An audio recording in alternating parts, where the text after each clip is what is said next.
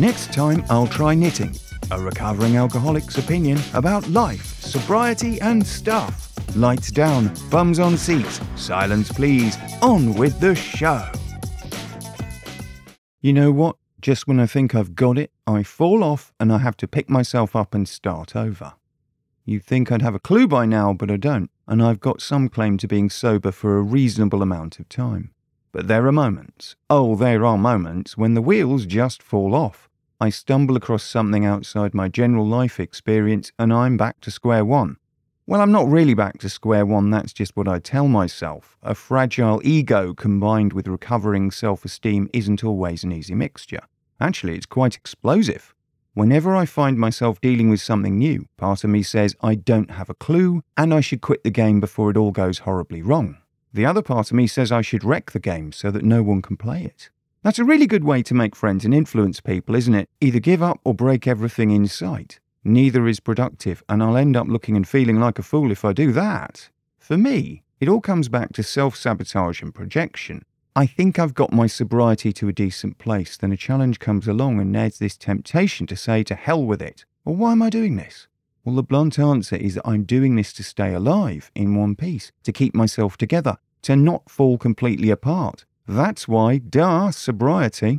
So if I'm going to do that, I have to accept I don't have things taped, I don't have the answers, I don't always know what the rules are. And when I don't know what the rules are, that's not a bad thing. It's an opportunity to learn something new, to take on another challenge and do something different, to give it a shot and see what happens.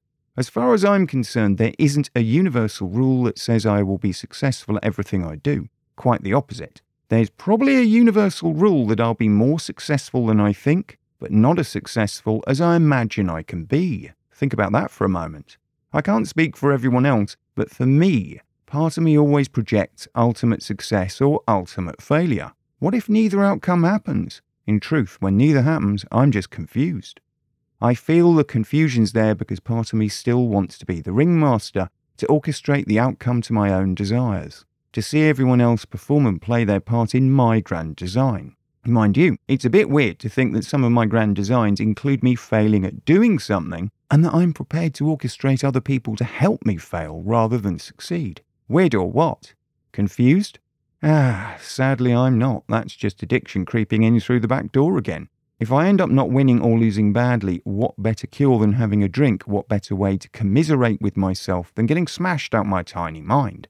And there it is in plain sight. The old demon just waiting to pull me back to where I was. In the shit, up to my eyeballs, if I remember rightly.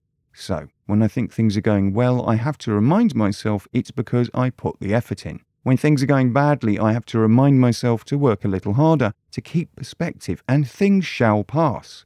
If I remind myself I'm not in this to win or lose, I'm here to live a life with all its ups and downs, I'll be okay, because I don't need to have all the answers then. I don't have to have it taped, and I don't have to know the outcome. So just for today, I'll take what's in front of me and I'll let the outcome worry about itself. Next time I'll try knitting by JJ Chance. Another episode will appear soon, like a bus, and mow you down when you're not looking. Bye.